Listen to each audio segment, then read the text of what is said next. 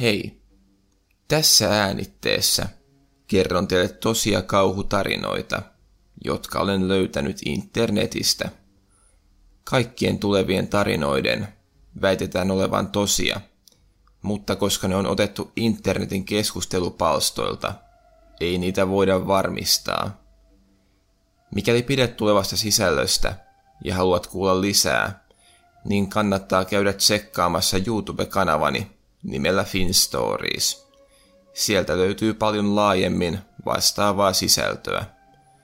Sitten ei muuta kuin laittakaa valot pois ja nauttikaa tarinoista. Ensimmäinen tarina. Tämä tapahtui minulle muutama vuosi sitten, kun sain pettämättömän bisnesidean.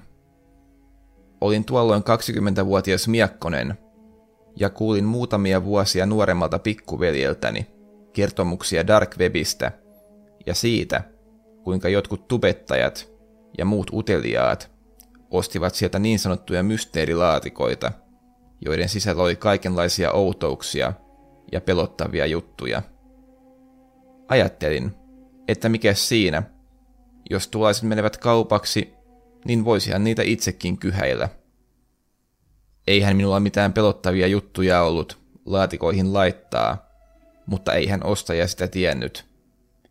Ideanahan oli olla mysteerilaatikko, jonka sisällöstä ei etukäteen tiennyt, joten ei siltä voinut oikein mitään odottaakaan. Aloin googlailemaan ohjeita siitä, kuinka saisin laitettua tavaroita Darkwebiin myyntiin, ja muutamien yritysten jälkeen sainkin ilmoituksen pystyyn. Tämän jälkeen aloin etsimään kaiken maailman vanhoja laatikoita kämppäni nurkista ja survoin niihin ties minkälaista roinaa. Käytännössä käytin noita laatikoita vain käyttämättömien tavaroiden dumppina ja niihin päätyi ties mitä tarpeetonta krääsää. Tämän jälkeen aloitin myös markkinoinnin ja aloin spämmäilemään erilaisten YouTubettajien kommentteihin ehdotuksia, että hekin tilaisivat mysteeribokseja. En tiedä, oliko tällä vaikutusta tilausten määrään, mutta ajattelin, että ehkä tämä lisäisi tunnettavuuttani edes jotenkin. Jo seuraavan päivän aamuun mennessä olin myynyt seitsemän mysteeriboksia, eli siis saanut tyhjennettyä kämppäni roinasta ja saanut siitä vielä pienen korvauksen. Postittelin laatikot seuraavan päivän aikana, kun olin saanut maksut bitcoineina, ja aloin melkein välittömästi tekemään uusia laatikoita. Tilauksia tulikin tasaisin väliajoin. Tuossa vaiheessa vielä ajattelin, ettei kukaan pystyisi Darkwebin kautta mitenkään jäljittämään minua, ja että olisin täysin turvassa touhujeni kanssa – Pian tulisin kuitenkin huomaamaan, että olin todella väärässä. Noin viikko sen jälkeen, kun olin aloittanut tämän mysteerilaatikko-bisnekseni, niin töistä kotiin tullessani huomasin, että oveni eteen oli jätetty jokin laatikko. Lyhyen tutkailun jälkeen tajusin, että se oli yksi niistä minun lähettämistäni bokseista. Ajattelin, että joku asiakas oli pettynyt saamaansa laatikkoon ja siksi palauttanut sen. Minulla ei kuitenkaan ollut mitään hajua, miten tämä olisi onnistunut, sillä tein myynnin täysin anonyymisti. Tutkailin ympäristöä hetken, mutta en huomannut minkäänlaista vaatimusta esimerkiksi rahojen palauttamisesta. Otin laatikon kainaloon ja menin sisälle. Unohdin laatikon hetkeksi eteisen pöydälle ja kävin syömässä. Sitten otin laatikon ja avasin sen. Hämmästyksekseni siellä ei ollutkaan minun rojujani sisällä, vaan sisällä oli muistitikku. Aloin tässä vaiheessa haistamaan palaneen käryä, mutta laitoin kuitenkin tikun kiinni tietokoneeseeni. Olin kuitenkin ollut Dark Webissä ja maailmassa – jota en täysin ymmärtänyt. Enkä olisi kestänyt epätietoisuutta tuon muistikun sisällöstä. Muistitikulla oli yksi kansio, jossa oli ilmeisesti jotakin valokuvia. Avasin kansion ja pala nousi kurkkuuni. Osa noista kuvista oli minusta, osa minun asunnostani ja osa minun työpaikastani ja niin edespäin. Tähän kansioon oli tallennettu käytännössä koko minun elämäni. Viimeiseen kuvaan oli kirjoitettu isoin kirjaimin Lopeta.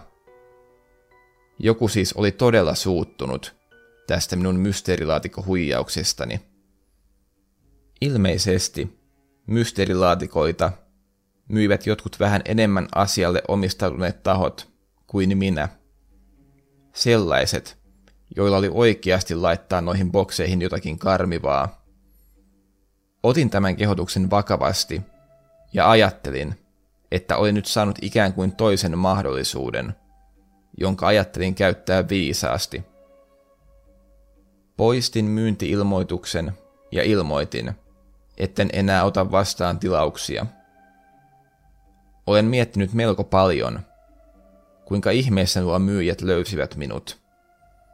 Olin ottanut tilauksien maksun bitcoineina, joten sitä kautta minua ei myöskään voinut tunnistaa. Ainoana vaihtoehtona pidän, että ilmoitussivun ylläpitäjä oli jotenkin mukana juonessa. Onnekseni en ole kuitenkaan kuullut asiasta enää tämän koommin. Olen vain tyytyväinen, että sain toisen mahdollisuuden. Toinen tarina. Tämä tapahtui, kun olin 14-vuotias ja kuulin kolme pojilta Dark Webistä. Siihen aikaan oli todella tärkeää olla osa porukkaa, ja halusin tietää, miksi se oli nyt niin kiinnostava paikka. Soittelin kaverilleni koulun jälkeen ja kyselin häneltä ohjeita, että kuinka sinne nyt oikein pääsi. Hän neuvoi minua puhelimessa ja pian pääsinkin selailemaan kyseistä paikkaa. Sain häneltä myös vähän ohjeita, kuinka pääsisi vähän kovemman tavaran luo. Otin tästäkin neuvosta vaarin, sillä olin aina ollut vähän yllytyshullu. Erästä linkistä aukesi video, jonka reunassa oli jonkinlainen chattiruutu. Ihmettelin alkuun chattiruutua, mutta siihen ei ilmestynyt mitään. Yritin vähän selvitellä, mistä tämä video kertoo, mutta mistään ei löytynyt mitään kuvausta siitä. Ajattelin, että katsomallahan se selviää, ja painoin play-nappulaa. En tule koskaan unohtamaan, mitä näin seuraavaksi. Videolla oli sidottu nainen, jota kidutettiin niin järkyttävillä tavoilla, etten halua niitä edes tässä sen tarkemmin kuvailla. Kavahdin taaksepäin ja laitoin kädet silmieni eteen. Sitten painoin videon paussille ja olin sulkemassa videota. Silloin tuohon chattiboksiin ilmestyi viesti. Siinä luki. Oletko lähdössä jo nyt? Ymmärsin, että se oli tuon videon tekijä. Tunsin, kuinka suuri raivon aalto kuohahti sisälläni. Se oli sellaista teinimäistä vihaa, ja minulla ei tietenkään ollut mitään suodatinta. Kirjoitin chattiin caps kuinka sairas tuo henkilö oli, ja kuinka minun pitäisi välittömästi kävellä poliisin luo ja ilmiantaa hänet. Tämän jälkeen oli hetken hiljaista, mutta sitten chattiin tuli uusi viesti, jossa luki – Sinun ei olisi kannattanut sanoa tuota, Robert. Tässä vaiheessa kauhistuin aivan todella. Nimeni todellakin oli Robert. Seuraavaksi chattiin ilmestyi minun kuvani, joka oli otettu ilmeisesti nettikamerani välityksellä. Ja tämän jälkeen alkoi ilmestymään tietoja osoitteestani ja koulu, jota kävin. Tässä vaiheessa olin aivan paniikissa – Revin läppärini irti seinästä ja kiskoin sen akun irti. Hajotin siitä myös joitakin johtoja, jottei sitä varmasti enää koskaan saataisi päälle. tämän jälkeen en ole edes koittanut käynnistää tuota konetta. Puhumattakaan siitä, että olisin käynyt enää Dark Webissä. Tämä oli minun ensimmäinen ja viimeinen Dark Ein oikeastaan koko tuon seuraavan tapahtuman jälkeisen vuoden ikään kuin sumussa, ja olin jatkuvan pelon vallassa. Pelkäsin joka ikistä rasahdusta ja epätavallisuutta, jonka huomasin elämässäni. Olin aivan vainoharhainen ja mietin, että on vain ajan kysymys, koska joku tulee hakemaan minua. Ja jouduin myös hakemaan ammattiapua tämän tapahtuman takia. Kaikki kuitenkin tuntuivat painaneen tämän tapahtuneen ikään kuin villaisella, ja ajatelleen, että se oli vain jokin nettipila. Mutta minä tiedän, mitä näin, ja se ei tule jättämään minua koskaan rauhaan. Olkoon tämä opetus kaikille, jotka harkitsevat Dark Webiin menemistä. Kolmas tarina. Tämä tapahtui minulle joskus lukiossa, kun nörttelin kaikkia tietokonejuttuja. Vietin päivässä useita tunteja tietokoneella ja olinkin selailut erilaisia nettisivuja melko laajalla skaalalla. Kuitenkin jossakin vaiheessa mielenkiintoni kohdistui Dark Webiin, jossa saattoi nähdä kaikenlaisia laittomuuksia ja sellaista gorea, jota ei pystynyt tavallisella verkkoselemalla löytämään. Pian rupesinkin aktiivisesti selvittämään, miten sinne pääsee. Tämä ei ollut kaltaiselleni tietokonenörtille kovinkaan vaikeaa, ja pian olinkin saanut tarvittavat järjestelyt tehtyä, ja olin Dark Webissä. Sen selaaminen oli aika lailla sellaista kuin ajattelinkin – ja siellä myytiin kaikenlaista laitonta tavaraa, ja siellä oli erilaisia hämäriä ilmoituksia. Hetken aikaa selailtuani huomasin linkin johonkin videoon, joka oli otsikoitu Liity kulttiin. Tämä kuulosti mielestäni todella mielenkiintoiselta, ja en miettinyt kovinkaan kauaa, ennen kuin klikkasin tuota linkkiä – Sieltä paljastui jonkinlainen lomake sekä esittelyvideo.